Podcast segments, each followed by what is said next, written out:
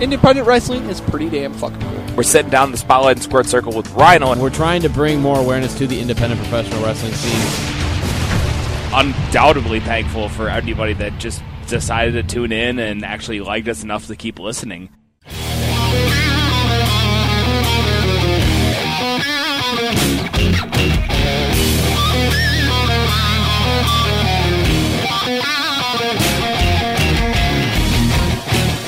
And welcome into another edition of the Grapple Talk flagship. I'm Nick Ragnar. Joe. Nope. Here we go. you were going to call me been- Jehovah's Witness, Jesse Von Ruden, right? You know, I was actually hanging out with um, my family who was in town this past. Uh, and they're all what was it, Jehovah's Witnesses, right? No, they're not Jehovah Witnesses, but you know, I have this cousin. Her name's Marissa, Marissa. and I was like best friends with her when I was a lot when I was younger, and so like two years ago. like two years ago, and uh, so I know her name, and she's sta- she's across the table from me. I've had maybe like two or three beers at this point, so I'm not I'm not Gonzo or anything by by any means, and I'm like, yeah, so it's great to see you, Katie and Mo. Marissa. so, so you totally butchered a cousin's name. I Now, did. Is she a first cousin? Yeah. And she looked at me and she goes, What? And I was like, and I didn't know what to say. I wasn't going to call her anything. I think I was just having mush mouth. But then I was like, well, the most logical thing is that I might have screwed up saying your name. So then I just came out and I was like, yeah, you know, I just almost called you Melissa. Ha ha, how funny. And then she didn't seem amused by it and then brought up the fact that I screwed up her name like 20 Twice. minutes later. Wow. Which to me means this is really bothering her. So- and the rest of the time that they were there, we played Cards Against Humanity. You know, we had some snackies, we had some drinkies, and then they left back from Milwaukee that night.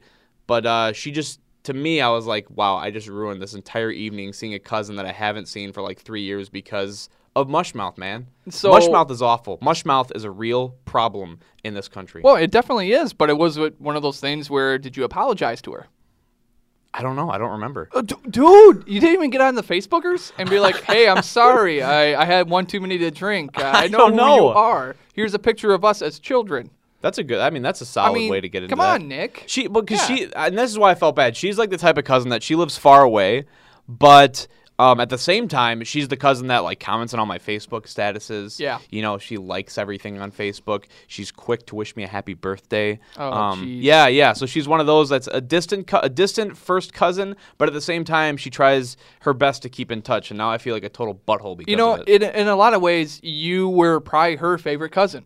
And now I'm not. I and felt. you- I felt. and you yeah. totally ruined it. I'm like outside the top three now. I don't know. If I was you, I would send her like one of those edible bouquets Yeah. with like pineapples and stuff like that. Yeah. Because like you got to get back in her good graces. Yeah. And I would make sure you have her I name right that. too on the card. That was just an awful night too, because there was another cousin that I have that uh, you know he, he's a young up and comer. Okay. Um, he's a good kid. I, I like how you make him sound like a fantasy football asset. Well, and, and this is why I'm starting to think that I'm getting older because I'm cranky. I had a couple of beers. He comes in. My dog Brady would not shut the fuck up. Like, Well, he Brady was stop- just excited to he see just people. kept barking and barking. Yeah. So he walks in, and I'm kind of you know just like you know I'm I'm old fat guy Nick over here. You know old fat guy Nick cousin, and I hear him. He goes he goes if this dog doesn't be quiet, I'm gonna punt him. He's in high, he's a high schooler. He's a high schooler. So he's like with his, one of his buddies, and they're like giggling, and I look over at him. I'm like, dude, I look right, eye contact. I said, if you punt my dog, I'm gonna fucking punt you. promo hand too. I promo handed it. Oh, jeez. everybody was shut up, and I was like, Yeah. Just kidding, man.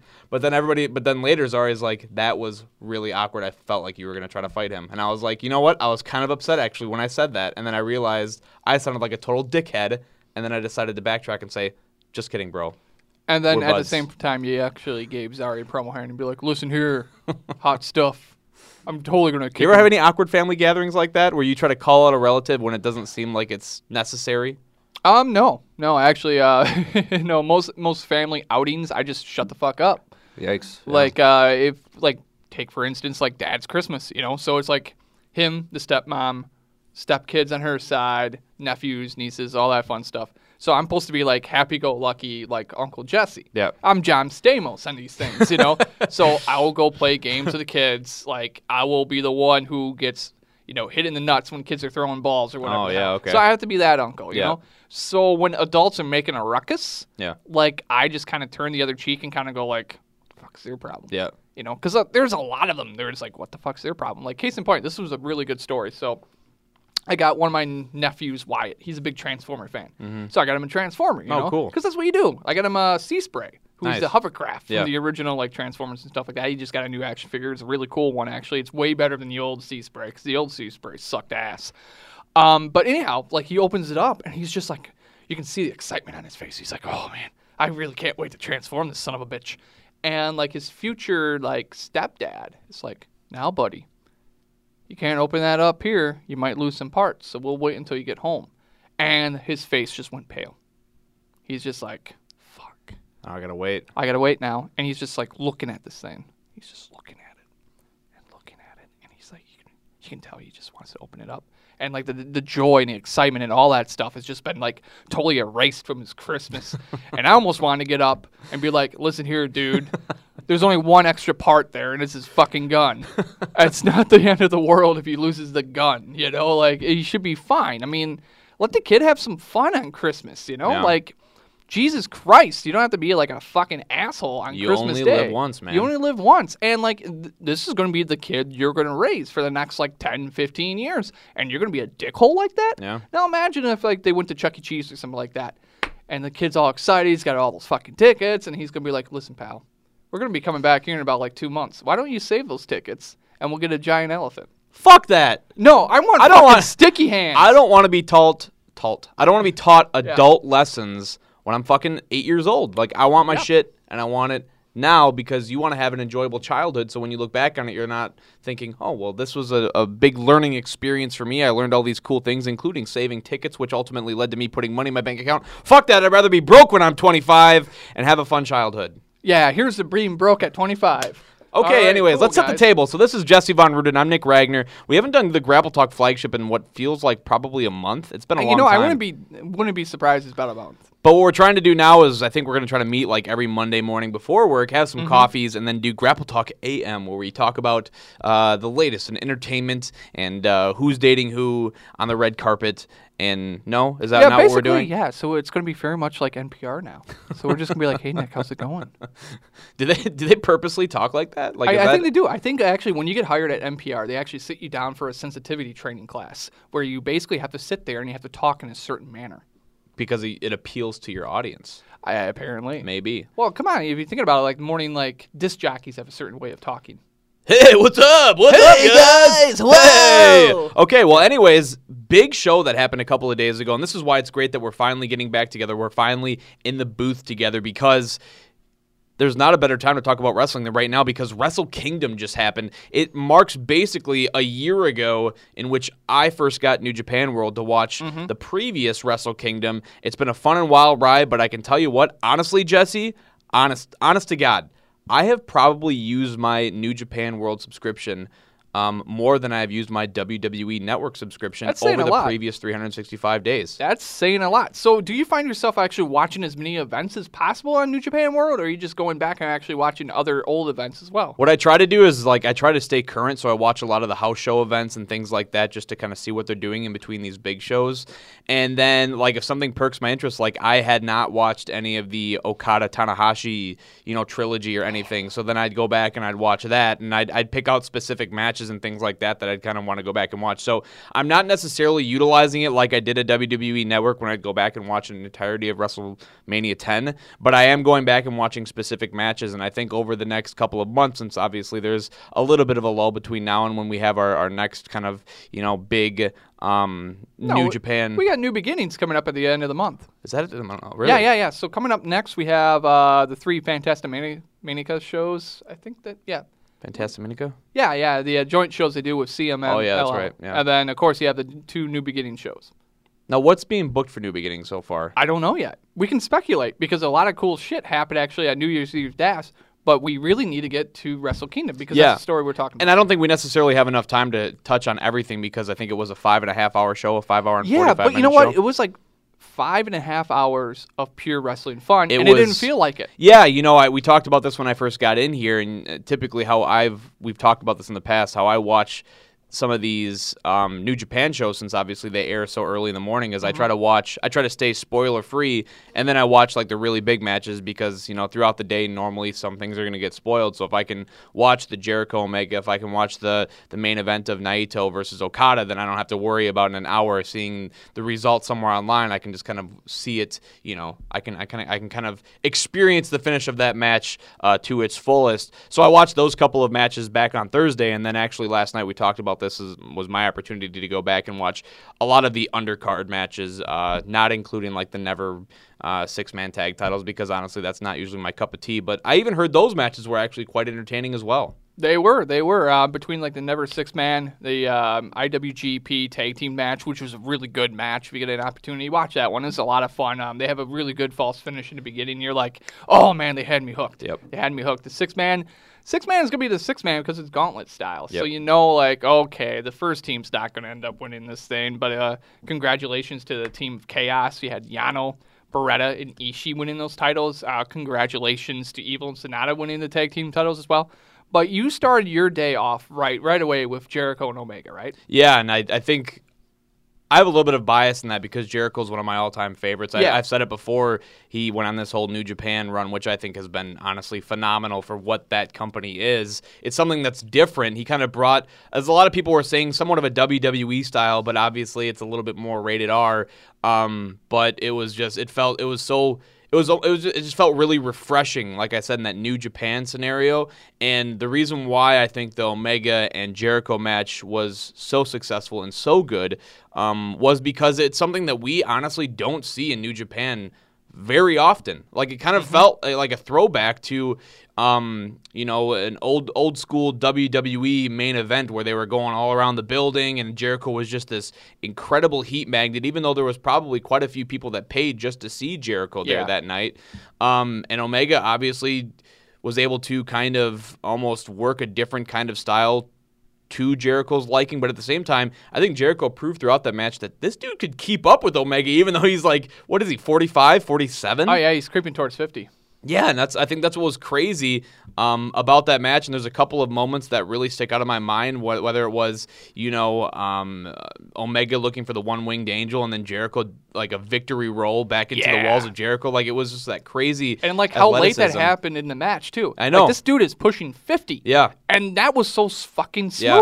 One of my one of my favorite parts of the match, from the moments that I won't forget, was when um, Jericho hit his first Lionsault because that crowd popped for a They lion did. salt. They Out of all the things that they say, they- they- you know, we could talk about the uh, the junior match uh, Mm-hmm. later on with you know Ospreay and whatever, like all the moves that those guys did. Jericho does one simple little Lionsault off the second rope, and I mean the crowd was oh. Well, I think a little bit of it is actually is like the nostalgia factor. And that's why I think you know because so like Jericho cool. has been there since like 96, 97. So Yeah. it's been almost 20 years and for him to do that at this point of his career at that stage and the biggest stage of them all in front of the, the fan base, they wanted to see that nostalgia. So you did get the nostalgia of Jericho there, and as you alluded to, like his athleticism in that match was like off the charts.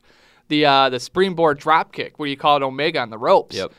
so good. Yeah, so good. Like the timing was impeccable on that one. Like the whole match. Like if there was two words for that matchup, it's timing and placement. Yep. Because everything led to something else. Right. Didn't matter if it was like involving the steel chair, which got used repeatedly, but like the way it got used. Yeah. It's like it got propped in the corner like 15 minutes into the matchup. It wasn't another 15 minutes until they actually used it again. Yep. The table spot on the outside, like everything led to something, and it was one of those matches, like as you alluded to, it, it felt like a uh, like an attitude throwback match. Yep.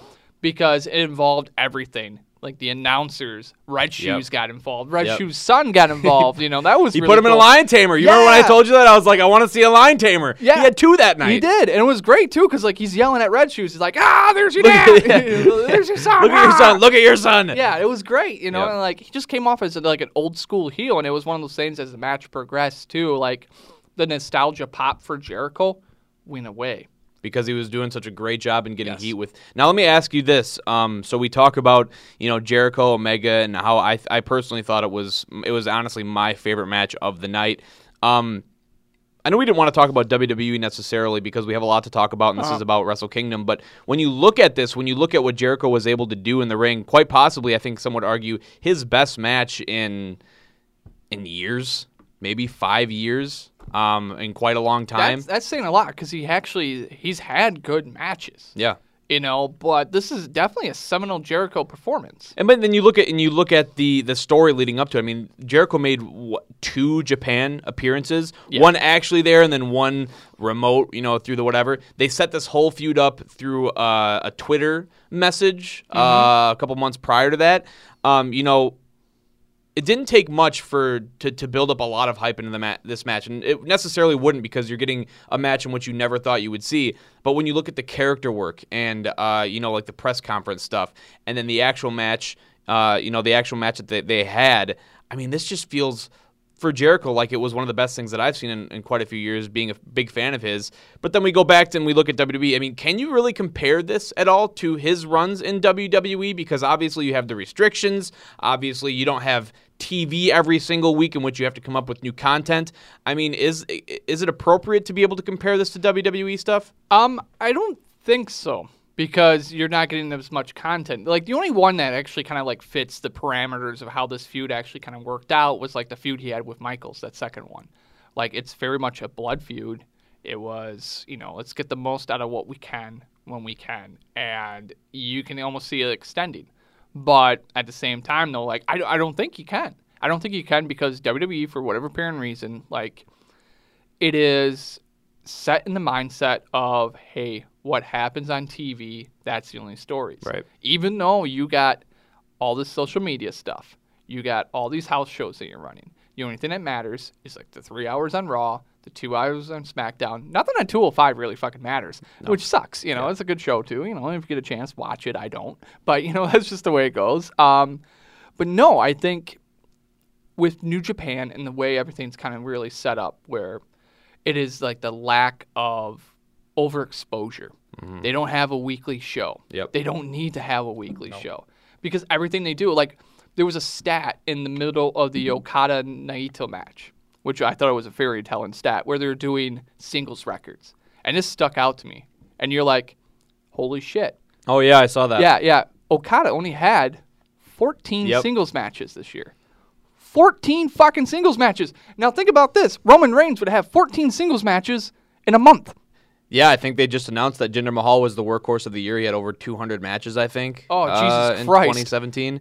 Yeah, that's crazy to think about. And, you know. Um, oh, he's big enough to be a fucking workhorse. I, I just see a lot of people yeah. always continually go back to it and they go, well, why can't we see this in WWE? Why why is this why is this feud, why is this match not something we would we would see in WWE? And I think there's multiple counterpoints to that. It would be partially, well, we're not seeing this every single week. We have weeks ourselves to be like, holy shit, I'm really excited for this match. You might get a, a Facebook video from New Japan every once in a while that's yep. like, we had an interview with Kenny Omega and this is what he had to say. God, that was a, such a terrible impersonation. I know too. that. Yeah, well, I started doing it and I was like, that seems oh, kind of yeah. that seems kind of racist. So then I called it back. Um, but I think that's part of it. And then the other part too is I think honestly it's just kind of how you enjoy seeing your wrestling. I think when it comes I honestly think the new the, this Jericho Omega match is something that we do see on WWE sometimes, but I think the way that it's shot, I think the um not the, the, the overuse of zooms and cuts in yep. WWE production isn't seen very much.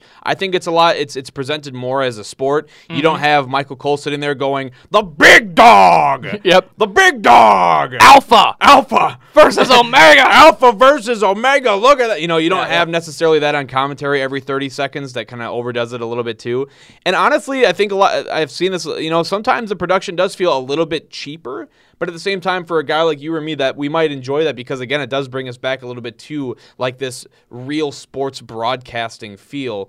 Um, so I think those were kind of the big differences between what you might see at a WrestleMania here in a couple of months. Yeah, but at the same time, though, it's like there was no lack of expenses that were actually you know like held back for Wrestle Kingdom. Like that set yep. was gorgeous. Yeah, it was the pyro, the lasers, the the new costumes for the guys, all that stuff. Like nothing was like held back, and they did a tremendous job with that one too. Plus the gate was really good. So basically, we come under the agreement that Jericho and Omega was a really good match. Yeah, but then and, you look the, at and then the right guy went over, and it was actually kind of yep. interesting because with what they were able to do the following day, based on the main event as well, which we'll get to here in a second, which was Okada and Naito. Okay, spoiler alert! Yep. Everybody should at this point know that Okada retained the yes. IWGP Championship. If you don't know that that yet, and you're trying to remain spoiler free, sorry, we just and you're li- you know if you're one of the if you are just that really small niche crowd that it's so small both listens to this show and watches New Japan Pro Wrestling and is for some reason trying to wait on watching that main event, I apologize, but Okada did win.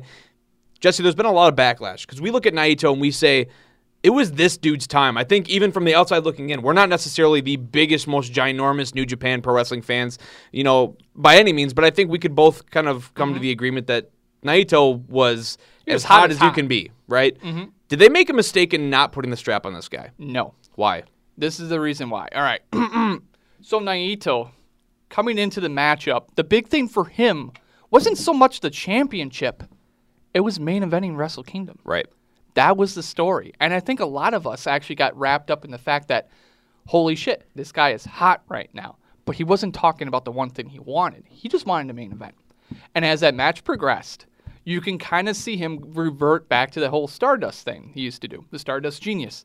And this was something like, even before I started listening to Voice of Wrestling podcast yesterday on this one, like I'm watching a matchup and you can feel the excitement and the joy in Naito. Like he became a kid again in that match. He was like pointing to the crowd. He's calling for that Stardust press. You know, he he was he was not being the Naito that we know, the cool, calm, collective kind of like badass Naito. Right. He was becoming that kid again. Right. And even that promo before the match, when they were hyping the fact that he was a junior high student and he wanted to main event Wrestle Kingdom Right. like all that shit. Like you should have known. You should have known based on the presentation leading up to that matchup that the person they wanted to push was both of these guys. But you didn't have to switch the title to do it because Naito comes out of that matchup a bigger star. Like a way bigger star. Because now this guy was this close, this fucking close to winning that belt. And he cost it himself. Right. And Okada, man, he is now the cagey veteran champion. He'll do whatever it takes. He'll take whatever opportunity it means to hold on to that title. And that's the story they're telling right now. Because right now, he is now, cons- like, based on, like, oh, what the hell is the word? Collective number of dates. He has held the IWGP Heavyweight Championship longer than anyone. And he's done it in four reigns. Four reigns, Nick. Yep. That is crazy. There is no one on that roster right now that is actually prepared to take that spot. Right.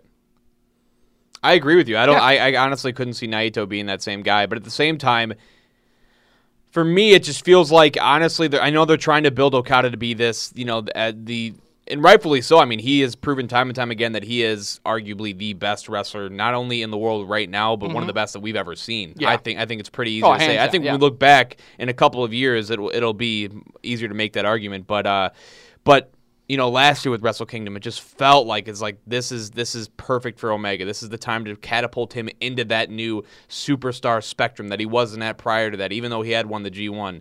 Um, when you look at Naito again, it's like this is the perfect opportunity to keep both of these guys hot and lead into this big summer feud between those two, in which you can maybe work towards a different main event for Wrestle Kingdom 13. Because again, we talked about this last year. I mm-hmm. said I don't know how they can't do Omega Okada at the Dome next year. Yeah. And now I'm sitting here going, I don't know how they can't do Naito Okada at the Dome next Yeah. year. But who knows what they're going to do? Because obviously plans change in the middle of the year. They have new feuds and things like that that happen. But you look at this, and again, it kind of goes back to a lot of your WWE debates when it comes to like Asuka. It's like, who the fuck is going to beat this guy? Yeah. Who, who's going to be the person that dethrones him? You know, how, how, how much longer can you build this up and use it to catapult somebody into that new spectrum? Because we already saw it with Omega. At this point, I don't think an Omega uh, championship victory over Okada means as much if he does it anymore. And Naito, I guess that story ha- still hasn't been told yet. I don't know. Maybe if uh, you know when they come to um, the states, whatever they're planning on doing, it seems like that might be more of a Jericho Naito thing. I would I would assume that maybe they're building towards that. Yeah, but I don't think you need to run the Jericho Naito match in the States. It's going to sell out no matter what. Right. You know? Like, you can give them the tag if you wanted to. Yeah. You know, you can do a lot of different things if you wanted to. Hell, maybe you should just burn Omega Cody there. That's what I'm. I've. You know? uh, that's what I would be Why assuming. don't you just yeah. burn that match there? Yeah. You don't have to burn that one in this. You don't have to burn that one in Japan. But There's again, no reason but, to. that, but that's kind of where we are right now. We have no idea where it's going to go. But like I said, to me, it's like I feel like I don't think you necessarily missed the opportunity, but that to me felt like the perfect time to do a title switch. And now it's like they'll, they'll probably. I mean, who knows? Next year, Wrestle Kingdom. Like I said, last year it felt like it was a perfect opportunity for Omega. They didn't do it. This year, to me, it felt like perfect opportunity for Naito. They didn't do it. Maybe next year they'll be a it'll, they'll do a great job storytelling and building up the right guy, and it will feel like it. But at the same time, you know, I just feel like that's two consecutive years in which I think it's done a lot for both guys. Omega has now become, even though he hasn't held that belt, I think he is a guy that you expect to come out there and be top of the card type of you know performance every single time you see him. Naito obviously did all this building up without having the championship. Mm-hmm. But I, I, I don't know. I, I guess storytelling wise, it just felt like the right time to take the belt off Okada, and because I think I, a little bit, you know, he still obviously gets the reactions. He still quite possibly the most popular guy in New Japan, but it doesn't feel like it's as strong as it was like last year. I feel like his support isn't where it was because I think honestly people are just like, man, this guy's held this belt for a while. We're ready to see something new. And maybe that's what they're building towards, a character mm-hmm. change, right? Because honestly, when he came out there, he's got the new fucking pants on. Yeah. He's got the slick haircut. To Man, me, I was like I was like this trash. dude honestly, this dude to me looks like a smug heel. That's how Yeah. I that's how I kind of saw Okada throughout that entire match, but that's kind of how he's been for the past year anyway. Yeah, but you got to look at it too. So like, if if you really if you think about it, I think it works to New Japan's favor when you're expanding to have viable stars. Because as of right now, they're expanding like motherfuckers. They're probably going to have like big Australian tour coming up here at some point. I would not be surprised if they actually do that after the G1. Because they only announced dates through the G1. Right. I would not be surprised if there's an extra US date after the G1. Why the fuck not? right. Um, Uh, but as of right now, with expanding, you got to look at the top top five guys, and any of these five guys could headline. Okada, Naito, Omega, Tanahashi is there, and the fifth guy. Man, I said five, but like I, you know, like hell, you could put like like Goto there or Suzuki there or Yeah. something like that. Whereas Ishii. or Ishii, like where where like three years ago when you had Nakamura, Tanahashi, Okada, Styles, like they were able to expand there. But now I think with like the viable base they have, they could use any of those guys to headline.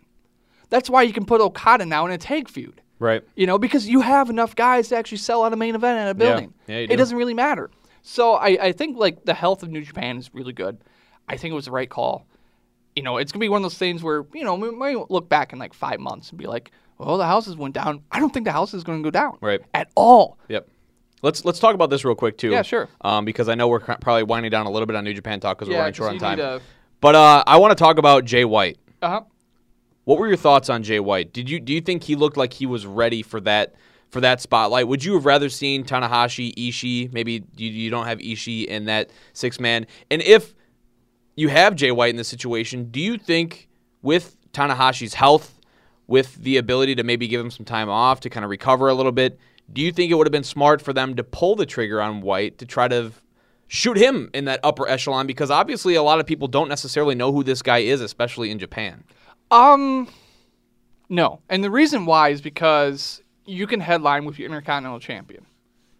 As of right now, Jay White's very much a, a non-proven commodity in New Japan. Yep. Like young lion, went away, came back, good character, interesting character. It's a different type of character. Um, but he needed to kind of prove himself on that stage, and I thought he proved himself on that stage in a loss. Like he held his own against Tanahashi. Now you could have made a new star. Eh, you know, I, I don't think necessarily a win makes a new star. I think sometimes a win tips your hand that you're making a new star. But with everything they did with Jay White at like New Year's Dash, having him join Chaos, Yep. and then even calling out Okada in the fucking press conference, Yep. when you join Chaos, turning down Bullet Club, like that's that's what you do. You you put this guy in like a stage where now he's got feuds he can do with Bullet Club. He's got that infighting with Chaos. He can do all those different things, and I think that really kind of works out. Because if you think about it too, it's like when Okada joined Chaos when Nakamura invited him in.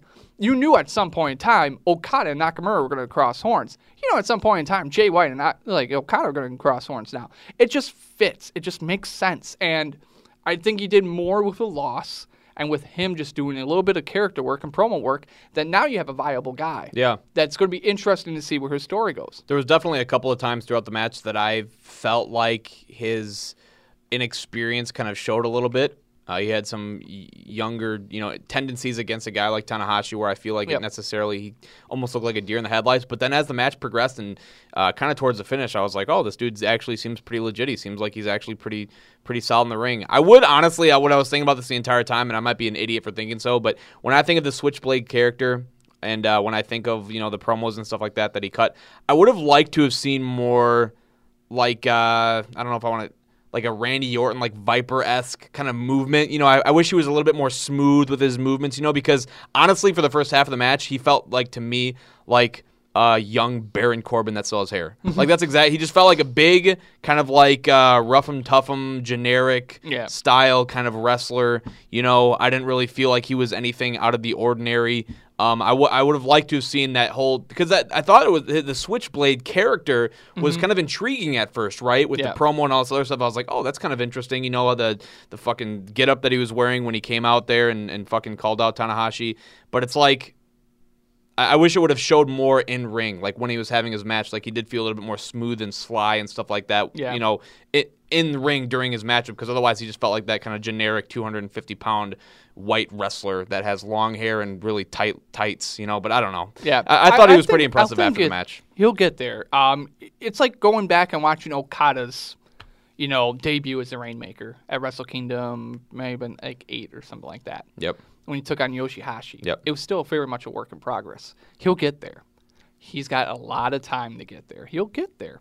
Um, and of course, when you mean with like Switchblade, it's like button. Yep. Hit that button on a Switchblade, it pops right up. And I think he'll get there at some point in time, especially with that finish he's got. Like he can hit that anywhere. Right. So I wouldn't be surprised if some point in time it just kind of like clicks for him.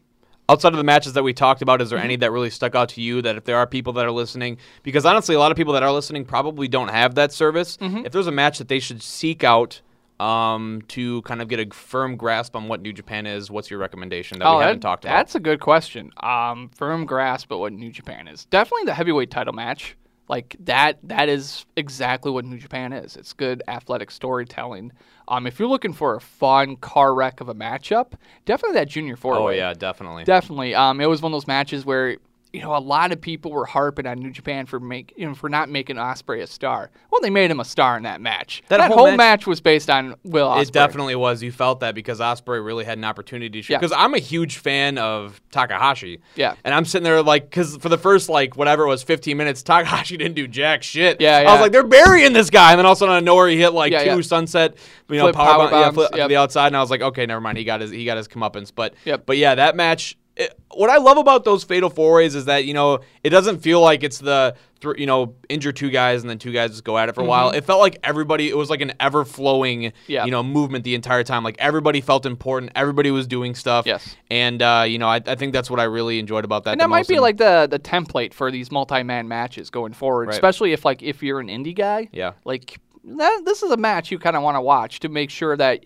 you can make you can you can tell who's the story of the star of the match, and you can actually have everyone get their shit in. yeah absolutely. And it doesn't have to be rushed or feel rushed because it wasn't at all. And I would also say I'd point out Goto and Suzuki. Yes, that was Um, a really good story match. My yeah, God, yeah. it was fantastic at the beginning. The first couple of minutes, I mean, uh, Dude, it could have been over after you choked him out in the corner. Yeah, Suzuki basically put Goto in like a hangman sleeper hold in the corner, and Goto sold his ass off for like the next 15 minutes. Like this dude was almost unconscious. Yeah. And my God, Suzuki laid into him. I'm pretty sure he was hitting him with actual elbows. Like I was in that fucking slap sequence where he just for like five minutes. I was like, holy Dude, shit! I'm sitting on my couch, I'm watching that. I'm like, Jesus, fuck, you know, and like it's that- like a that- Street Fighter combo. I was like, Dude, oh my man, god! Like I love Suzuki to death, but so like anytime he's on a big stage, that big match like that, this guy overperforms every time. Oh my god, that so that's a great match to Mm-hmm. watch. And honestly, a match that I really really enjoyed, and I saw some people on Twitter talk about this, was uh, Roppongi 3K against you know the Young Bucks. I think a lot of people like to shit on the Young Bucks sometimes. I think I was one of those people for a while too. Um, but man, you know, as far as being able to sell and having an in, like this the story of having two guys, one in the Young Bucks, one in the Roppongi 3K that had you know a, a bad back the entire matchup, and they were able to tell that. And honestly, there were times where I was like, "Are these two dudes actually fucking injured?" And then obviously, you know, as the match progressed, I was like, "Oh, it's part of the match." But Yeah, yeah. The, the psychology of the match. But I thought this was another great match that kind of killed a lot of what people now assume are Young Bucks matches. I think this was one of the best tag matches that I've seen in quite a while. Young Bucks tend to do that at Wrestle Kingdom, and uh, I think this is definitely one to check out if you want to kind of you know have a nice grasp on what um, a Young Bucks match is, opposed to seeing all these super kick highlights and you know Meltzer driver highlights on the internet. Yeah, definitely. And another match too, if you want to go out of your way and watch, is Cody against. Ibushi. Oh, yeah, that's right. Yeah, That was a very, very good match. And like you and me were kind of talking back and forth in the DMs. This might have been Cody's best match outside of. WWE. Yeah, you know, obviously the Okada match is up there too from when they were in uh, Long, Beach, Beach, but yeah. but this match was yeah, it was phenomenal. I really love what Cody's doing with this character, and I kind of saw you know somebody likening Cody and Brandi's run as like the modern day Miss Elizabeth and Randy Savage. Now I don't know if I'd say it's that it's anything like that, but I kind of like the I love the power couple idea. I love Brandi, you know, making appearances at these really big time matchups for Cody and playing an element in the matchup and Cody, you know, going over there and like giving her kisses and shit like that. I don't know, it's just different and he is like he's it it really exemplifies this cocky persona. He's like, "Look at my hot wife. Look at me with my bleach blonde hair. I'm this cocky prick. I'm a, you know, I'm a legacy." And uh, I, I, I just, I really like Cody's character work because it feels like something that he never did in WWE.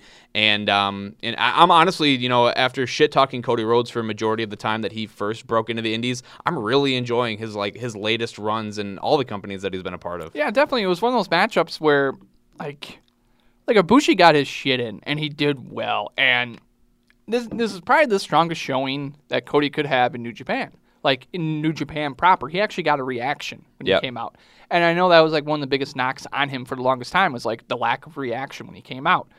It's gonna be fun. It's gonna be interesting to see where everything kind of leads with him now because that Ibushi match really kind of be that turning point for that Omega Cody storyline going forward. We'll see where it goes.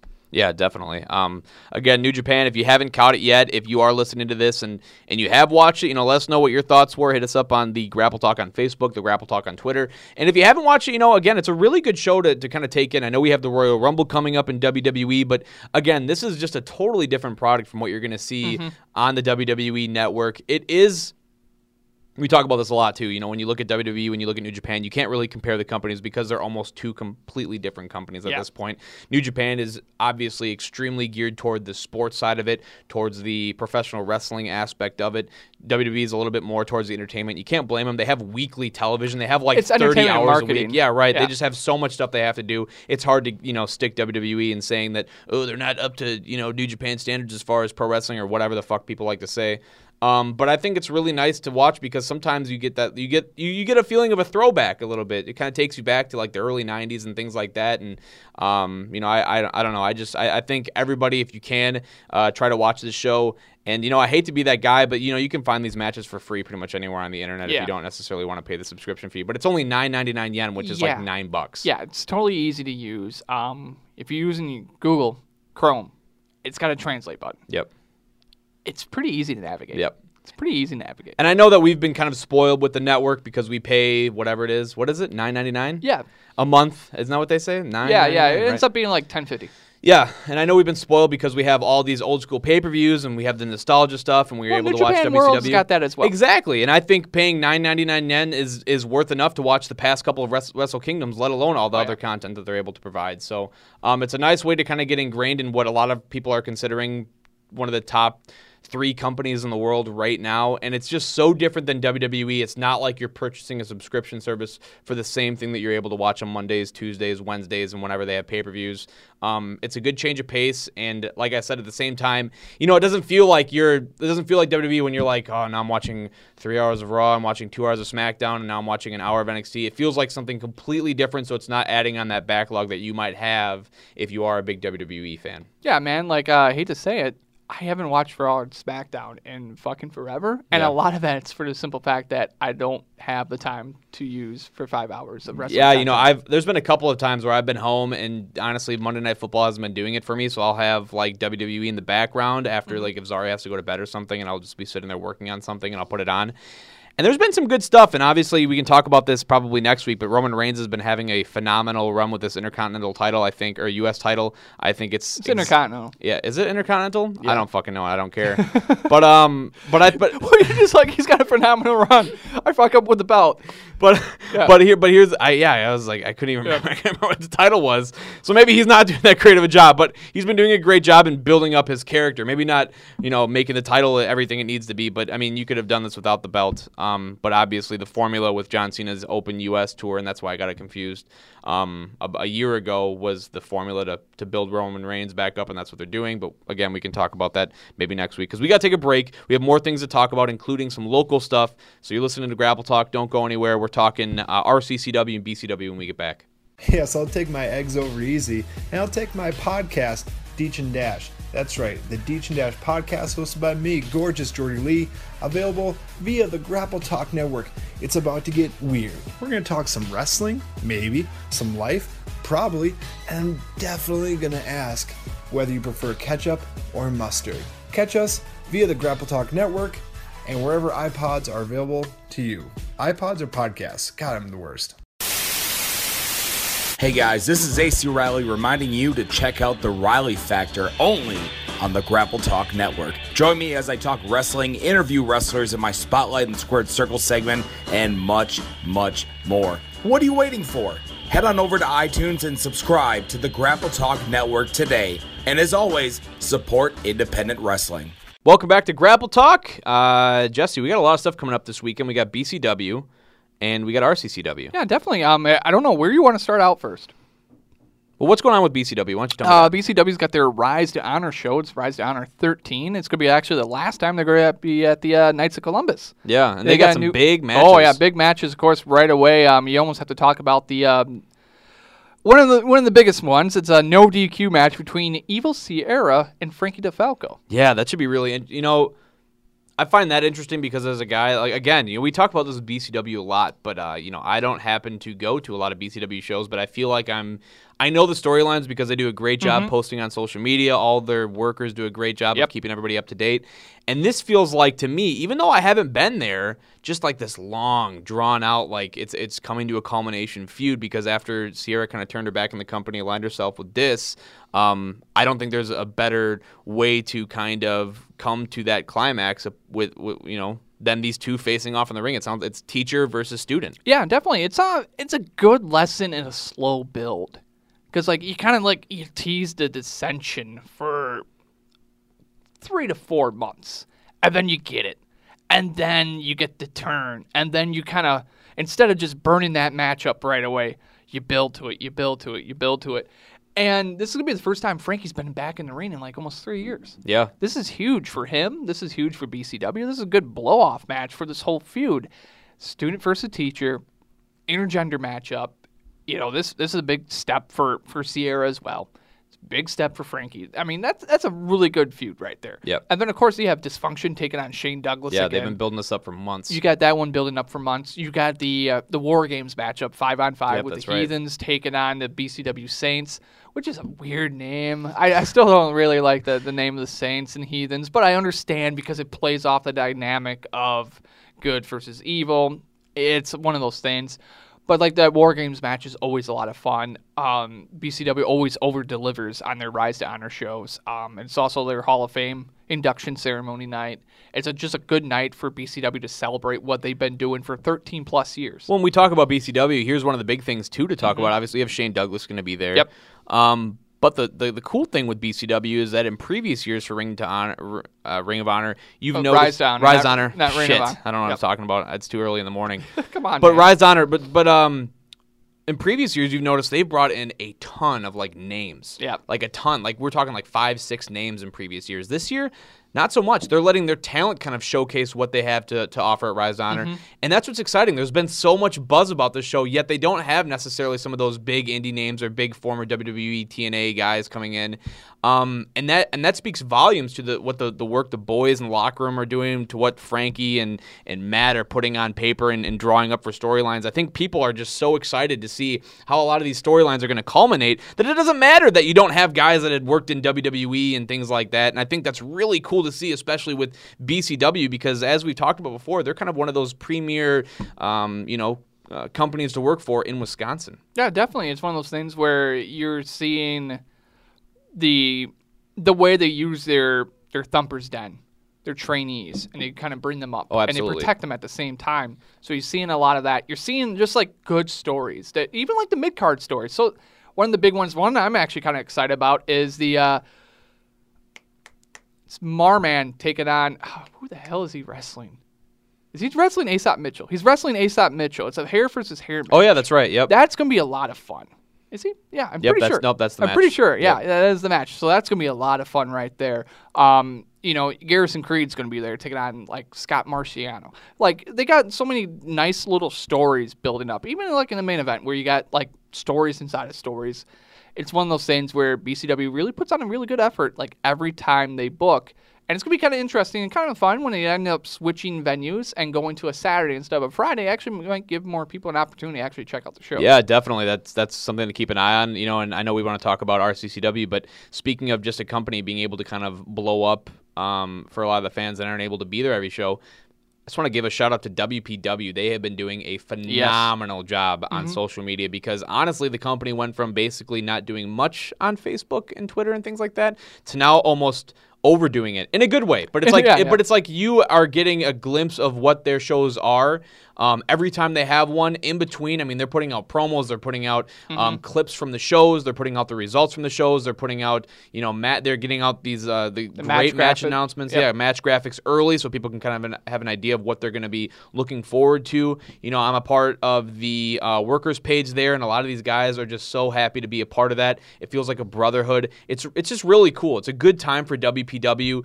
um, and, and and that's another great thing too is that you have a lot of young guys that are really coming up, really proving themselves, and you have a lot of the vets and things like that that are really stepping up, kind of you know putting this company on their backs and and saying let's make this one of the best companies in Wisconsin, if not in the Midwest. And uh, you know kudos to those guys for really putting in all the work, both on Facebook, both in the ring, um, because as we saw, I think Baba Louie basically was packed for Yeah. their show this past weekend. And like Babaloo's is not the the most ideal of spots. It's a fucking sandpit. It's not. And if Yeah. you and honestly, like let's talk. If you look at you know Baba's shows from previous years, you might see that they have low attendance numbers. But from what I've seen, the past couple of shows they've had there have drawn extremely well. They post these, you know, they post these results, they post these match graphics, and they have fans commenting, you know, saying, and they're different fans too. It's like, oh, I'm excited to see this. Oh, I wish mm-hmm. Colin Brooks wouldn't have won this. Oh, I wish blah blah blah would have happened. It's it's it's just really cool to see because they're engaging with fans both at the shows through social media. It's getting people excited, and it, and it gets them wanting to go to these shows at a Baba Louie's, which is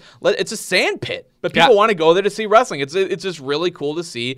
And uh, again, kudos to WPW for kind of turning the tide and becoming one of those you know bigger companies in Wisconsin and in the Midwest. you know a company that's actually near and dear for both of us. River City Championship Wrestling. You guys got a big show coming up here on Friday as well. It's the uh, bringing in the new year, breaking in the new year. Breaking in the new year. See, we're both just screwing up yeah, that's names. okay. You know, it's like uh, at least it started with a B. You know, so it's gonna be an interesting one. You guys have both Colt Cabana coming in, Yep. and you have Swoggle coming in. Yep. But it, one of the big matches is actually you versus Maru, uh, City of Lacrosse Championship on on the line. Now, now this one's actually kind of an interesting matchup. Like. You're doing the the Weasley manager character, while Maru is very much the uh, I don't know. Like he's basically the top babyface. Yep. There, uh, there, there's no denying he's a top babyface Yep. in that company right now.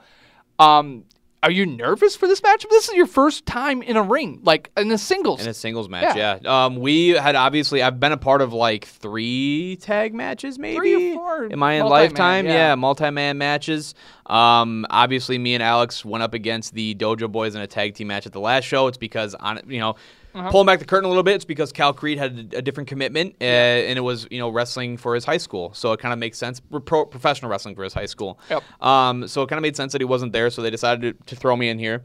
And uh, you know, Maru and Aesop Mitchell have this huge blood feud going on right now. Yeah, yeah, it's yeah. kind of uh, you know, it's probably one of the biggest storylines happening in RCCW. But well, a lot of it is because of inadvertent cane shot. yeah, it is. Yeah. But obviously with Rise to Go Honor, figure. That that seems to ha- it's always, always the weapon. It's the it's the inadvertent weapon shots. Yeah. Um, but we look at Are you gonna live over there? Yeah, I think so. I'm just uh yeah, whatever. I got some like gu- gunkies in my throat. I can't even I'm get I'm getting so nervous that I can't even talk about the matchup. But you look at um Rise to Honor, Aesop obviously has prior commitments, so he can't be there. Um, you know, because he wants to be Thumper's Den. You know, he has a big matchup uh, on Friday. So they're like, "What are we gonna do with Maru?" And I jokingly go, "Again, we're pulling back the curtain." I go, "What if you know? What if Nikki Duche challenges him?" Just kind of jokingly, you know, it's like he doesn't have anything going on, and you know he can you know whoop my ass for a little bit, and it'd be kind of fun, and then uh, you know he can. It's it's a nice stopgap because you know it, if you don't have the guys to necessarily put in that situation, um, it'd be kind of jokingly funny that he's up against Duche. And then next thing I know, it's like, hey, can you cut a promo that you're gonna face Maru? And I was like, I guess. Yeah. So now we're leading up to the match, and we've kind of have a, a, tossed around a few ideas. And honestly, Jesse, I think it's going to be really fun. Um, I don't think it's going to be. It's not. You're not going to get Omega Jericho. Yep. Um, you're not going to even get uh, something that you might see on Monday Night Raw. It's it's again. I'm a Weasley manager, um, but I think we're gonna we're slowly telling the story that you know while at the same time I'm a Weasley manager. Um, there's going to be ways in which I'm going to stay in the matchup, and it's just going to Yep. be it's going to be rather you know eight minutes of comedy slash you know continuing to tell the story of, of Maru and Aesop because the story between Maru and Aesop is that uh, which kind of built from um, you know natural uh, happenings inside the ring is that Aesop is slowly breaking Maru to this savage character. Right, Mm-hmm. so the idea is that Aesop just cut a like a four minute promo on Maru, Yeah, I saw that. talking about how he's uh, he's making him This be a savage. This is your savage. childhood. This is your childhood. Maru. yeah. Um, and I think that's a lot of what our match is going to tell. So it's it's while you know I did a couple of I did that funny propaganda promo, Yep, yep. um, which was fun to put together. By the way, I thought it was kind of hilarious. Now, I've- do you feel like you stepped on like uh, was it Coda Jones's kind of feet there, doing kind of? I like a didn't know that he was doing that. Yeah. I, I literally f- finished editing together my promo and I gave it to Riley and I go, here you go, man. Here's my promo. This is, you know, post this whenever. Five minutes later, I all of a sudden here's, hey, I'm here to whatever, you know, vote for whatever. And I was like, oh shit. Okay, well, that happened, I guess. Well, but at some point in time, now now you actually have something now me and on. him can run against each other. Yeah, exactly. You guys can have a fake debate. Yeah, we can. know, that'd be right. really kinda cool. No, but I, again, you know, I think it's gonna be fun. I think it's gonna, con- I think it's gonna do a good job of continuing to bridge the story between Aesop and Maru, so that when Aesop's available again, they can continue doing whatever it was that they're doing. Um, because you know, I, I think the big thing, while you would like to just you know have a great match for Maru because he's good inside the ring, it's gonna be nice that even though Aesop isn't gonna be there.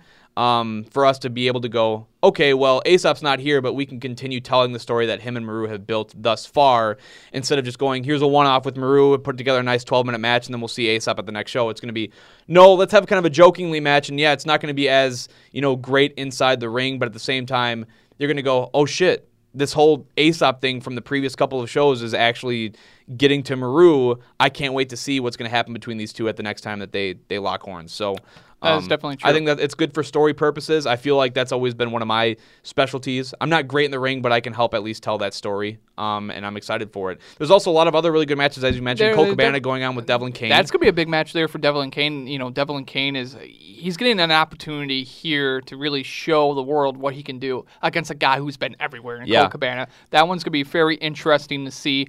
Um, champion versus interim champion, which Kyle Roberts versus Chris Black. Chris Black. That's going to be a very fun match right there. Um, one of the things I did notice, and this might just be a criticism or just might be like armchair Booker, but this is a very big matchup, and I have Yes. not seen anything about it. Yep. And I don't know, like maybe, hey, you know, RCCW management, like if this is a big matchup, this is your main event type of matchup. Maybe maybe plug it a little bit more. Yep. I understand, like you know, this this is going to be a criticism, stuff like that. I'm probably going to step on some toes. I'm not even involved with the product anymore. But if it's a main event fucking match, treat it like a main event fucking match. No, I agree. That's just one of the things you have to do. I agree 100%. You know, Yeah. and I know AC Riley listens to this, so he'll he'll be able to hear course, this. But yeah. um, if I had a criticism for anything for this upcoming show, it would be just that because, you know, when we talked about it, honestly, I don't know how much my input led to the decision of this. Um, but I know, again, pulling back the curtain, a lot of this talk of having the interim champion versus the champion was, you know, some guys couldn't make a couple of shows. We have to make sure our champion is at a, a, a couple of these really important shows to highlight our product. And at the end of the day, I remember saying something like, why don't you just do the interim champion angle, you know, because that's always fun. It gives RCCW's biggest fault for the past couple of years is that they have not been able to put a lot of stock into their heavyweight title Yeah. storyline. It's always felt like it's just random challenger, random challenger, random Like the challenger. only time, like it actually, to me, felt important. It was like that early going. You had Devlin Kane as Yep, a champion, right. And then even though you had like your main event storylines kind of fall off, at least you had like consistency, right. And then you were able to tell that story with Sadist as well. Like you had That was a good story. That was a good story. You had a lot of consistency there. But, you know, I understand like sometimes when it comes to like storylines, like it's easy to forget because you think a heavyweight title is just right. the story. And that's the problem, right? So that's what I, I that was my pitch. It Yep. was okay, well, we haven't had a story for the heavyweight championship in a long time. We haven't been able to tell a good story with it. Yep. We I'm I'm whatever. Um but and I looked at this and I go, well, this is this is perfect because you don't have to worry about having guys that you know have great social media personalities because these promos, things like that, being able to plug this should come natural. This is this is a undisputed heavyweight championship contest. You have two Yep. guys with heavyweight championship belts. They're going to go toe to toe, both great in ring workers. The story tells itself. I mean, you still have to put some effort into it, Yeah. But it's not difficult to tell. You don't have to put together a fucking two minute propaganda promo to, to get over you facing a, a No. City of Lacrosse champion. You should be able to just make a couple of posts, maybe get a couple of promos from your two champions, which they should be able to do because you're willing to put the belt on them. They should be able to put in the extra work to help kind of make your product seem bigger. Um, and again, I was like, this, it's automatic. And It wasn't. it wasn't. It wasn't. That's just one of those things that are going to happen. Um, but no, if um, if fans want to make sure they actually get their tickets to this RCCW event, what do they do? Yeah, they go to rccw.rocks. Is that what it is? I don't know. We used so. to do the previews. Yeah, I don't yeah, what it is yeah, anymore. Otherwise, go to the Facebook page. You can do that for BCW too. You can check out what WPW is doing. You know, just go to the Facebook page. Go to the Google search. You know, your friendly Google search Mm-hmm. engine. Search River City Championship Wrestling and Lacrosse, uh, Wisconsin Professional Wrestling (WPW), um, or you know, obviously uh, Brew City Wrestling. Um, I think it's B Brew City Wrestling One is their website title. Their web, their w- Yes. internet site. Um, check them out. Uh, they're doing a lot of great things, and there's a lot of other great companies in the area too. You know, since we haven't been able to talk. ACW definitely has got another show coming up next week. We'll talk about that one as we're getting closer to that. You know, that's gonna be a really fun show as they move on to the Wrestle City, the Water City WrestleCon. I was gonna call it the the Wrestle City. We're, Water we're yeah, it's just the early. We got to get back in the groove of things. We haven't done this for a Oh, while, but yeah, you talk about really quick ACW. You know, WWE just posted this great "Where Are They Now" um, video on social media with Swoggle. Oh, man, that was it's a really tremendous cool. piece of work. It's really cool. He did. He actually plugged ACW quite a bit too, in that too, so you can kind of get a good, good glimpse of that if you check them out on Facebook. Um, but again, you know, a lot of really cool things happening in this area. Really happy to be a, proud, a part of it. Mm-hmm. Um, but again, you know, we're running short on time. We got a quick break. We got to talk fantasy football and some other fun things coming up next. Don't go anywhere. This is Grapple Talk. Hey everybody, this is RGG from the Regular Guy Gaming Podcast on the Grapple Talk Network.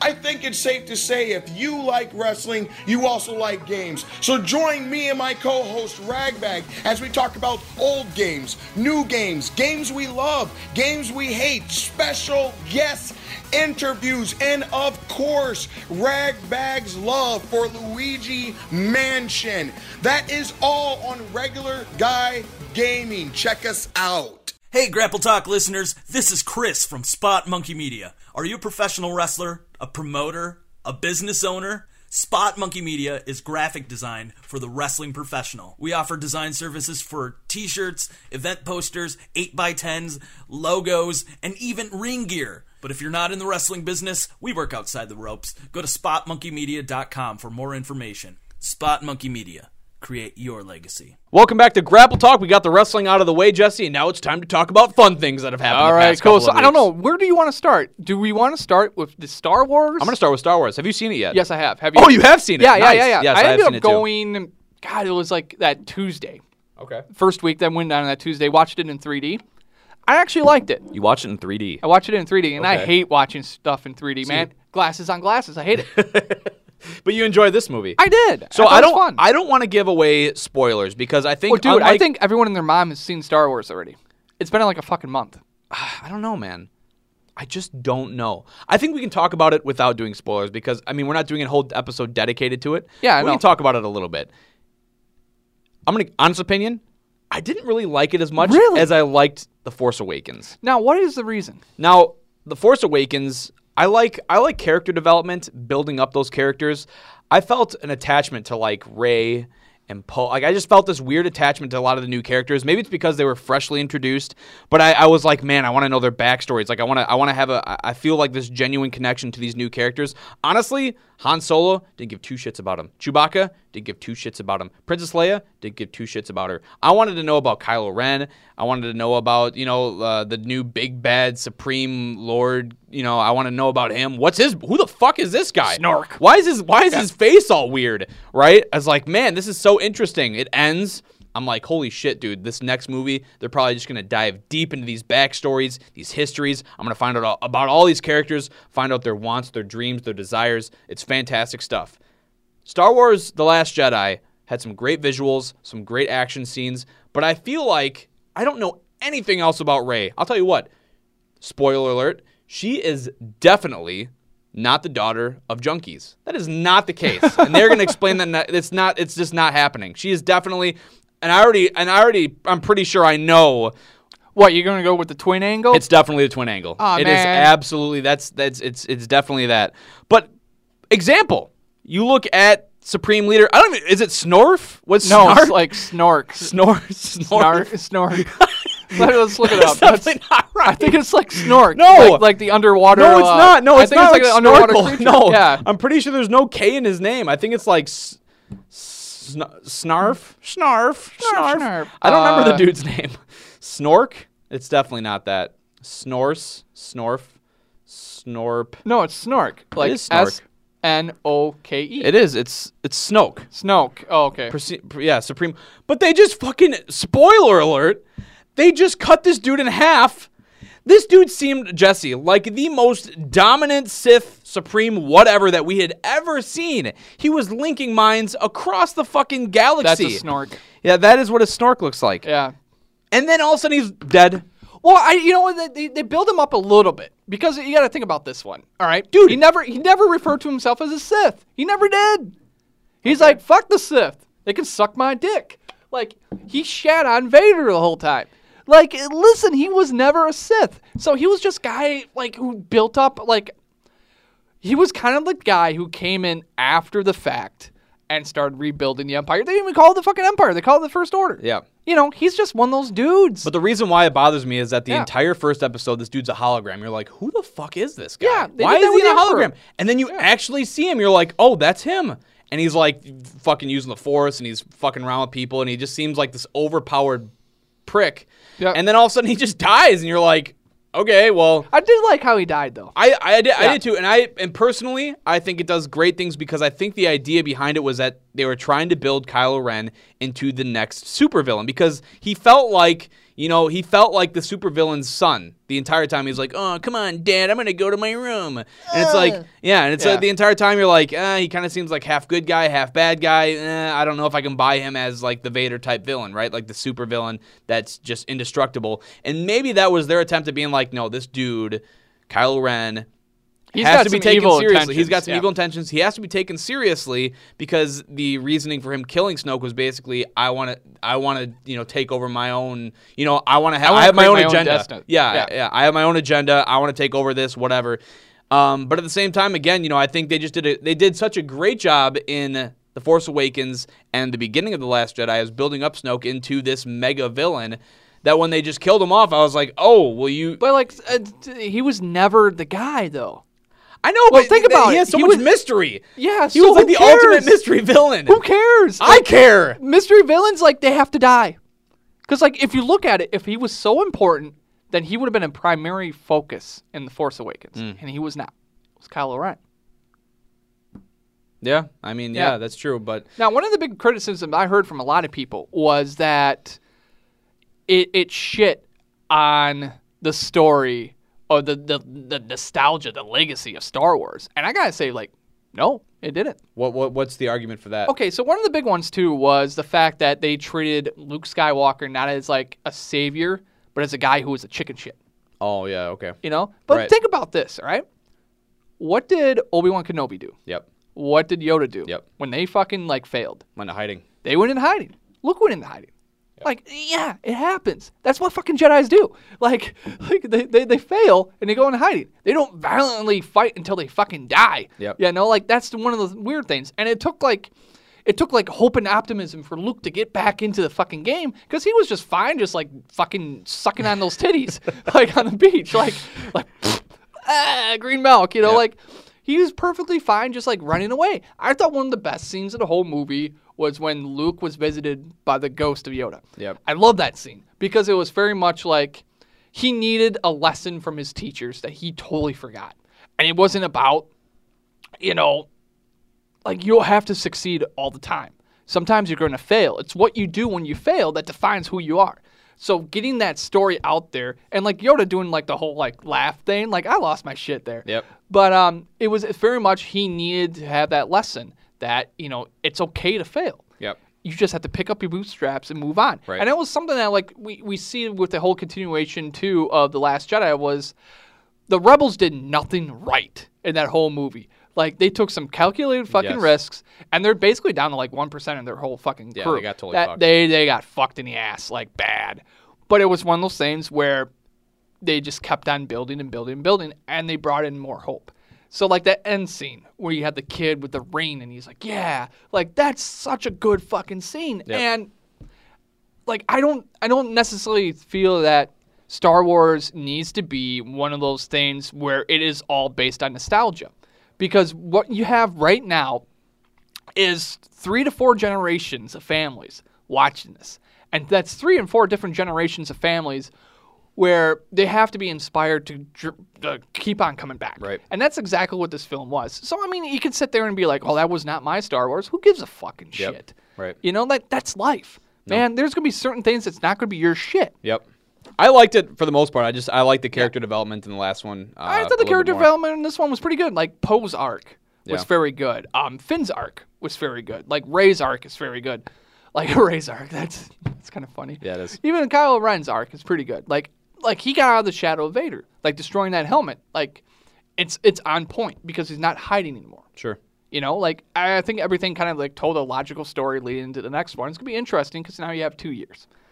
And the only movie we got in between now is the Han Solo solo movie, Yep, which is right. gonna be a lot of fun. But um, it's one of those things where I, I think you set it up really nice for that climax of this trilogy, and it's gonna be interesting to see where it goes from You know what I thought was kind of funny is that somebody made the point that they haven't really done any sort of like uh, any sort of storyline building outside of the battle between uh, these two factions. So it kind of feels like it's like 100 people versus 100 people, and the rest of the entire you know, Galaxy's like, just what the fuck, dude? What are these guys doing? I, I did like the scene though where um uh, Benicio del Toro's character yes. like that that I think that really kind of hits it on the nose too. It's like look at all these people. These are people profiting off this. Like I love that. That's so good. And like him being like he is the new his character is a new Han Solo in a lot of ways because he's a character who who understands the battle but he doesn't see it as like the end, End all, all, yeah, of right, everything because life still goes on no matter what. Yep.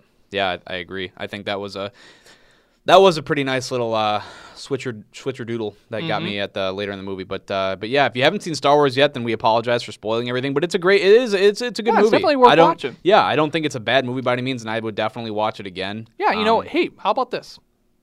When it's at the Rivoli, if it's at the Rivoli, we should go. yeah, sure. Yeah. I agree. Get some pizza. Have Yeah. a couple of beers, maybe. Have a couple of brewskis. Yeah, it's not too bad. That's a good Yeah. idea. Those those dream loungers, man. Though you know, it's like consistently the Oh. vote the vote for the best of La Crosse County comes up, and I'm always like, gotta support the local theater Rivoli. But then this year, I was like, oh, not so I- fast. Those you know, dream loungers are fucking I'm- awesome. I don't know. There's a part of me that almost feels like they're too big. really, Yeah. I don't know, man. Just being I able don't to know, 'cause recline I- back in my seat. Got I the still pop fe- holder. I, I still they always had the pop holders. Did they really? Yeah. Did it they was- really? Yeah. I might, I might be mixing up Carmike then. I Yeah, guess. yeah. It's one of those things though. It's like it almost feels too big. Oh, okay. You know. I don't think that. I I, I I honestly think it's do. perfect. I think Okay. it's too big. Well, anyways, and then also we want to talk about fantasy football. Okay. How you end up doing this year? I won Ryan Brown's league. Yes. Congratulations on that one. in Chris Hansen's league, I think I finished. I, I don't know. After I lost in the semis, I didn't. I didn't pay attention if I Yeah. finished third I think I finished like fifth. Chris Hansen beat me by like one point or something yeah, like dude, that. his league was so fucked. I lost like my um my quarterfinal game by two points. yeah. Carson Wentz goes down. Yep. I lost a, uh, a quarterfinal game against Prodigy. God bless his soul by two points because Josh McCown went down. Like it, it's just one of those weeks. What, what are you gonna do? What are you gonna do? But you know, like I, I thought it was a very weird year because we saw a lot of injuries to big stars. We did. But we also saw guys who you never would have thought would have been fantasy relevant, being fantasy relevant, like Case Keenum. Yeah. You know, like Josh McCown. Like we we saw guys who were usually stars, not be stars, and we saw guys who were never stars be stars. Yeah, it was definitely a really interesting year. I know, you know, I went full on with the YOLO approach in my expensive league. Did not pay off. No. for the most part. You know, I tried to uh, do the zero credit quarterback strategy. We'll never do that again. That is an awful idea because obviously quarterbacks a lot of the times are the the highest scorer in your team. Because they're most consistent. Right. They always had the ball in their hands. Exactly. Yeah. And uh, I thought, well, if my quarterback can at least give me 15 a game, I'll let the other guys, who most likely are you're gambling on a lot of times when you whether you're starting a running back that Mm-hmm. might or might not get a touchdown. You know, you, you're like, okay, well, a quarterback's usually good for maybe one or two touchdowns a game, depending on whatever. Was not right when I drafted Jay Cutler. Awful idea. Yep. Maybe putting my hope into Jay Cutler was the reasoning why. You know, Carson Wentz. Well, some would went say a couple of picks before away. me. Yeah, he Yeah. was just awful. So, anyways, um, so yeah, I won't be doing that again. I'm, I, you know, I picked up on Isaiah Crowell. He didn't start playing good until like the last eight games of the season. yeah, so. I kind of burnt a draft pick on him too. Yeah, yeah, you know, it's like stuff like that. You know, I, I started the year with Demaryius Thomas, and all of a sudden he disappeared for like three or four straight games where he had like one zero catch, zero catch, one catch, two Mm-hmm. catches, and it was like, okay, what the hell's happening with this guy? Um, so yeah, just an off year with me for fantasy. My dy- the dynasty league, like I started off 0 and 3, and then I traded away a couple of assets, and then I kind of started trying to I started trying to tank, but then I won like four in a row. So then I was like in that weird purgatory of like, am I gonna try to get a high draft pick? Am I just gonna say fuck it and try to make the playoffs when I have OBJ and you know uh, Allen Robinson that are out for the year? Yeah. Like, what am I doing with my team? Um, and then I ended up like right middle of the pack, which is like the worst place to be. Uh, didn't make the playoffs, but at the same time, don't have a high draft pick. I was like right outside Oh, the you playoffs. draft her oh, what like Six. Six. Yeah, that's not too bad. It's not too bad, but at the same time, you know, I was hoping for like a one. You know, I wanted to get like the top running back or whatever. Yeah, so- well, you know, I, I ended up having the unfortunate um, pleasure, I guess, of finishing dead last in that league with a two and eleven record. Um, but it was one of those things where, I, you know, Olsen goes down week two. Um, Pryor didn't do shit. Um, I kind of benefited from um, Sterling Shepard being the number one, but he was only number one for like three weeks there in Yep. New York because he was injured most of the year. Um, Doug Martin never returned to form. Um, Devontae Foreman got hurt. Um, I, I never really got consistency from the guys I needed consistency from. I traded away a second round pick for Chris Hogan, thinking like Hogan's gonna be a star. Like he gets hurt. So the two and eleven was basically, you know, it was a eye opening experience. So now I get the first round draft, like the first overall pick. Barkley's probably coming home. We'll see how that one goes. Um, but it's one of those things where sometimes it pays off to tank, but I didn't tank. Here's the crazy thing. I went back and actually looked. There was at least like six games only lost by 10 points. right. And that includes with injuries. It's always crazy to think about that. And you're just like, wow, if I if you look back on your bench, you're like, I could have started this guy and this guy, and I probably would have won the game. Yep.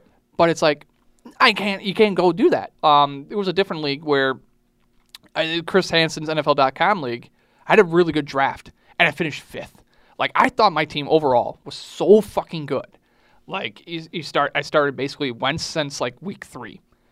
Um, I was able to get Hunt, McCaffrey, had another solid running back there in Gordon, had OBJ, had Julio Jones, had Ertz. I had a fucking stacked team, It's and I stacked still, team. I, I still finished fifth Right. and there's not much you can do about that, you know. Um, but it's just one of those things where fantasy football is such one of those gambles, and we're finding out now too in fantasy basketball. We're both doing that. That's Yeah. such a gamble as well. Yeah. Um, I've had a couple of good, good weeks. oh, I had a couple good weeks too. Like even in Chris's league, I'm doing well with Harden being gone for like a week. Yeah. I feel weird about that. Um, but then Do again, you trade him or do you not trade him? no, I'm going to keep him because he's going to be fine. Yeah. Like, and it's a keeper league too. Um, in Smizek's league, like I was shitting the bed for a little bit. So bit. was I. And now I feel like my team's coming around. Um, fantasy hockey, like honestly, in Chris's league, I've shit the bed every year. This is the first year where my team's actually out of the cellar. Nice. I'm like fourth. Nice. I don't know how that happened.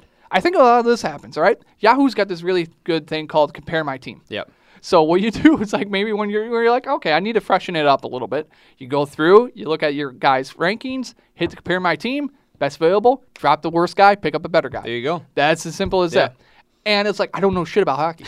I honestly don't know shit about hockey. Like I think the most I've ever learned about hockey, I learned from two movies: Mighty Ducks. Mighty Ducks and Slapstick. Nice. That- that's Not it. Goon?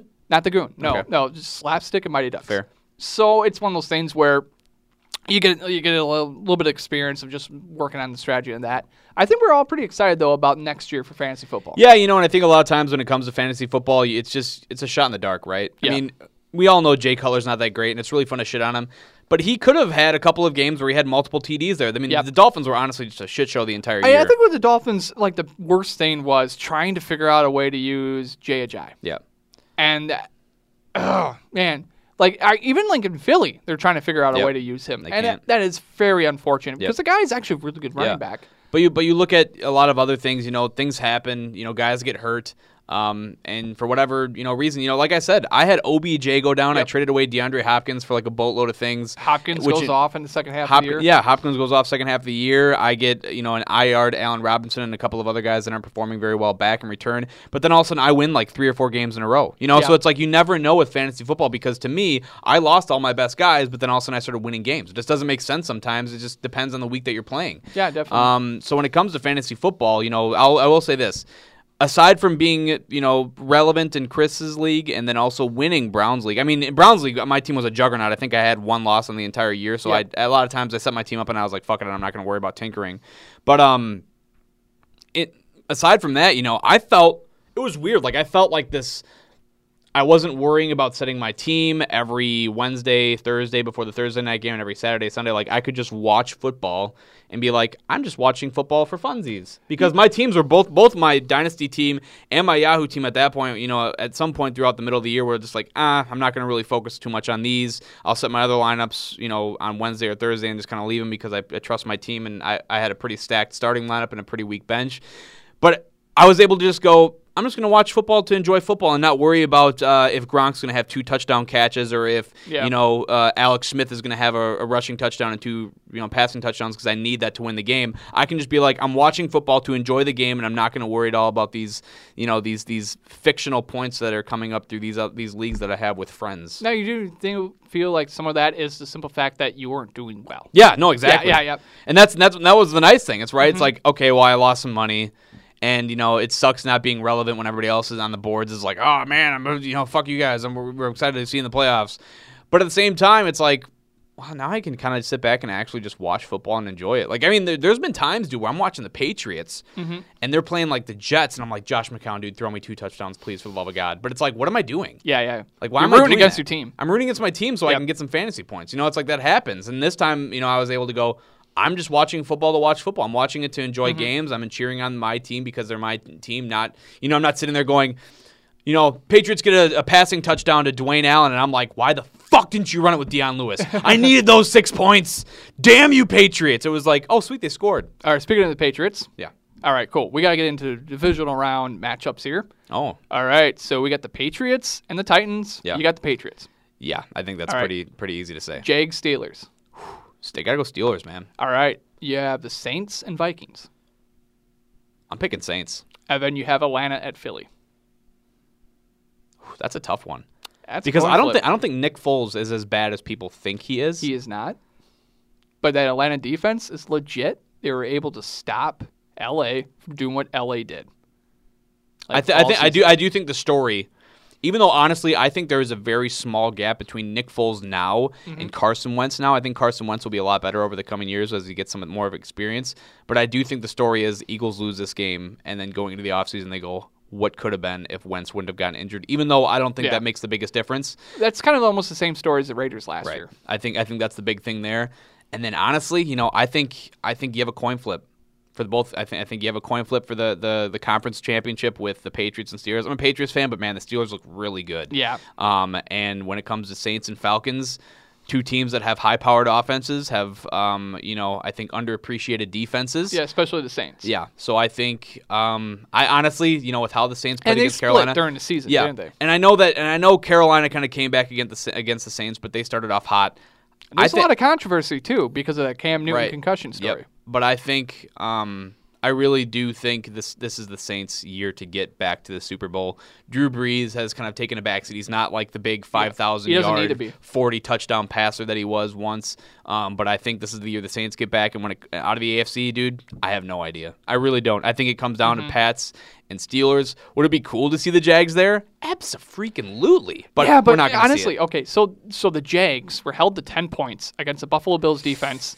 Buffalo, if they would have had any type of offense, if McCoy would have been healthy, Yep. I think Buffalo runs away with that game. Yeah, because McCoy came into that game a little bit injured. So McCoy gets, you know, he was probably about like seventy percent. Yep. Tyrod Taylor gets hurt, even though he wasn't really playing that well. You put in fucking Mr. Interception, fucking Peterman in there. Yep. And what does he do? Throws a pick. Throws a fucking pick. But that was a hell of a fucking play too. Yeah, it was. And a lot of that. people are saying that it was, you know, he didn't have a catch, but regardless, you know, Nathan Peterman's not going to he march threw that the, ball where he didn't need to throw that. He's not going to march you down the field and get you seven Fuck points. no. That's not going to happen. So don't don't Yeah. bother yeah arguing about that. Um, but yeah, I think you know. Really cool though for a team that was supposed to be tanking this year to actually make the playoffs. I know, right? Yeah. Isn't that pretty cool? You know, they trade away a lot of their assets, and they're like, "Wait a second, we have something here." So that's kind Yeah, of no interesting. shit. Um, but uh, but yeah, I think uh, AFC's pretty cut and dry. It's Pats or Steelers coming out of Mm-hmm. there. I honestly, you know, as, as a big Pats fan, I see the Steelers coming out of that one with the Dubs, and I think I think we're gonna get Saints and Steelers in the Super Bowl.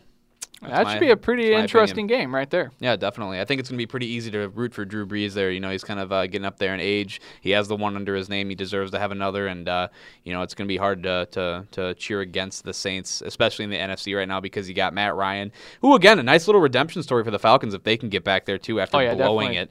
it. Um, and, and you look at the Eagles. I mean, that's a good story there, too. Nick Foles stepping in. Can he win a championship with this Mm-hmm. team that was good all year? Vikings, I don't know. Vikings, the coolest story for them would be Bridgewater goes down. They stayed the course. Cook goes down. They stay the co- course. You know, Bradford goes down. They stayed the course. Like, this was very much a team effort. yeah. And you could host it. Yep. Like, that's the ultimate goal right there. With That's a true. traveling Super Bowl, you get to host it. Yeah, that's pretty crazy. And you have an opportunity, depending on the matchup you get, yep. you have an opportunity to win it in your home stadium. Yeah.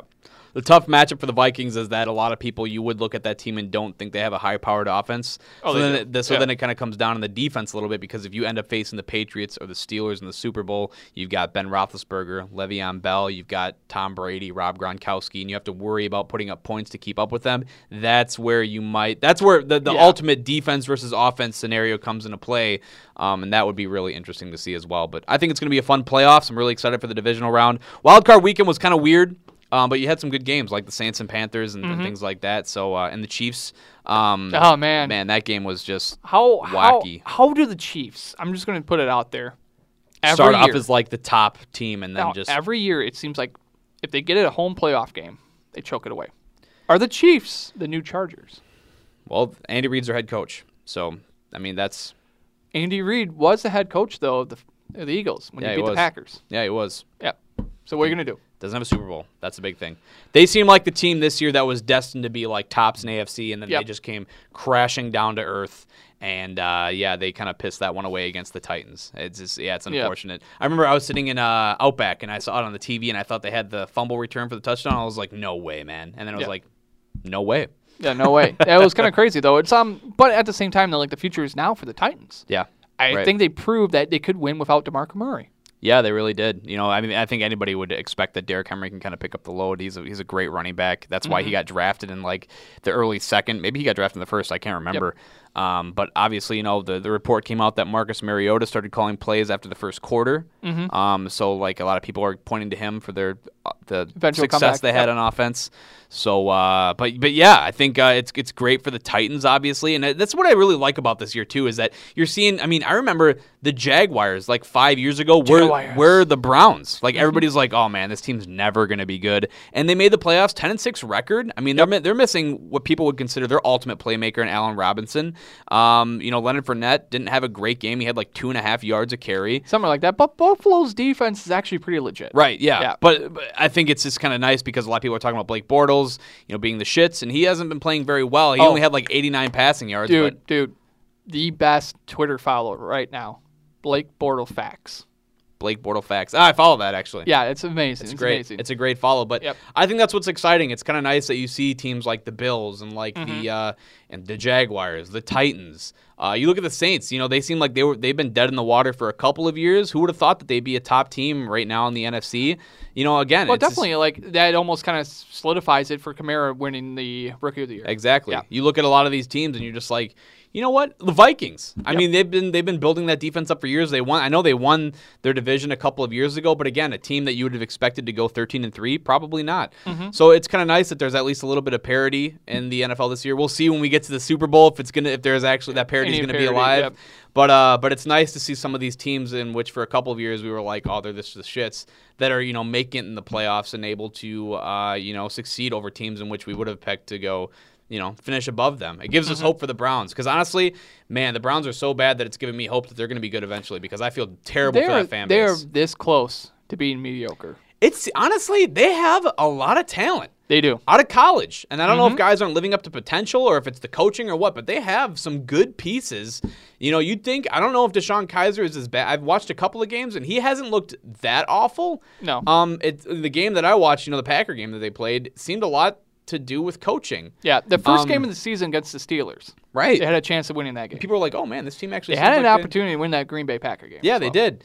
Um, and you know, it, it seems like they have the pieces. They have Corey Coleman, who's looked great. They have Josh Gordon, who proved after being gone for three years, this dude's a mega star. Yeah. Um, Isaiah Crowell is actually a pretty good running back. He proved that in the second half of the season. You look at uh, Duke Johnson; he's a great running back slash wide back. receiver threat. Yep. Yeah, right. You know, their offensive line they they picked up a bunch of proven commodities in the offseason to try to shore that offensive lineup. And again, Oh, they Thomas blocked goes down. Thomas goes down. Yeah, that, that's going to hurt you a little bit. But then on defense, they have a lot of these these guys coming out of college that everybody said they have a ton of potential, and they're still young and they have time to kind of prove themselves. But I mean, they have the pieces. It just makes you go, how does a team with that many star, you know, that many guys in which you'd think would be stars over the next couple of years go 0 and 16? And I think it comes down to coaching. A little bit. If they were in any other division besides the AFC North, That's a tough division. that's a very tough division, especially with the consistency that you have with Baltimore, the consistency you have with Pittsburgh, and you never Even know what Cincinnati. the and even Cincinnati. Like you just They've got some good pieces They there, do, too. they do. So I mean, that's a very tough division right there. You're going to lose like if you don't play well, you're going to lose eight games, Yeah. and there's not much you can do after that. Right. Yeah. But absolutely. we need to wrap up the grapple talks this week because uh, you know it's a Monday morning and we have normal jobs. We have to get to work. So Yes. uh, yeah, this was fun. We'll be doing this every Monday morning, a little Mm-hmm. Grapple Talk AM, trying to uh, you know keep up with the show and actually make it a weekly show once again. I Yeah. know that we used to do that, but it just seems like we have so many random Afternoons things are happening pretty after hard for us now. Yeah. So um, thanks everybody for joining us. Make sure to hit up uh, the Grapple Talk on Facebook, the Grapple Talk on Twitter. Have a lot of great shows going on right now, including one of my favorite podcasts to listen to these days, the Ross Family Matters podcast. It's a fantastic show. We obviously have regular guy gaming. Mm-hmm. Yep. Um, AC Riley's new venture in which he's doing reviews of shows, which is kind of nice because then you can get a, a glimpse of shows that you're not able to go to around the Wisconsin area that Riley goes to. Uh, you obviously have Deech and Dash, which is always a fun, uh, nice little interview segment with Jordy Lee. Yeah, it's uh, pretty safe to say this is the fifth most important podcast on, on the network, and we're the flagship now. Yeah, yeah, I know, right? Uh, what does that say? But uh, Yeah. but no, we will uh, start doing this more consistently, and we're gonna have maybe some new uh, changes to the idea of the show to keep it a little bit more relevant and fun for us. You know, Mm-hmm. to do it on a weekly basis because honestly, sometimes we would sit there and go, "Did anything happen on Raw? Did anything happen on SmackDown? Is there anything big happening on the Indies?" And we go, eh, "Not really," and then we would just not do it. So Yeah. we'll we'll make an effort to get this out weekly, and we're really excited to bring this to you guys. So if you are enjoying what you're listening to, even if you're not, fuck you, we're still gonna do it. Basically, I think that's the kudo of the show now. Cool. All righty. Yeah. So then for Jesse Von Ruden, I'm Nick Ragnar. We'll catch you guys next time. Stay classy. Hey everybody, it's me, Darren Corbin. I've always gotten the question, why do I not do my own podcast? Well, I've branched out and I've tried to do Wrestling Reflections and the Wrestlers Rooting Movie Letter, plus my promos that I flood your feed with all the time. And the number one reason is, when it comes to podcasts, everyone can always find a way to hear myself talk, and there's numerous podcasts out there, but I want to give my endorsement to one very special one and that'd be Grapple Talk that covers a lot of the Midwest independent wrestling highlights. See, a lot of the local Midwest wrestlers are the spotlight of the Squared Circle hosts, and that would be Nick Ragnar, Jesse Von Ruden, and AC Riley. And every week on iTunes or Podbean, you can catch their podcast. So I just want to give them a shout out. So if you're asking me why I don't do podcasts and you're maybe looking for my opinion, check them out for all your podcast needs and take a look and keep supporting independent wrestling in the Midwest.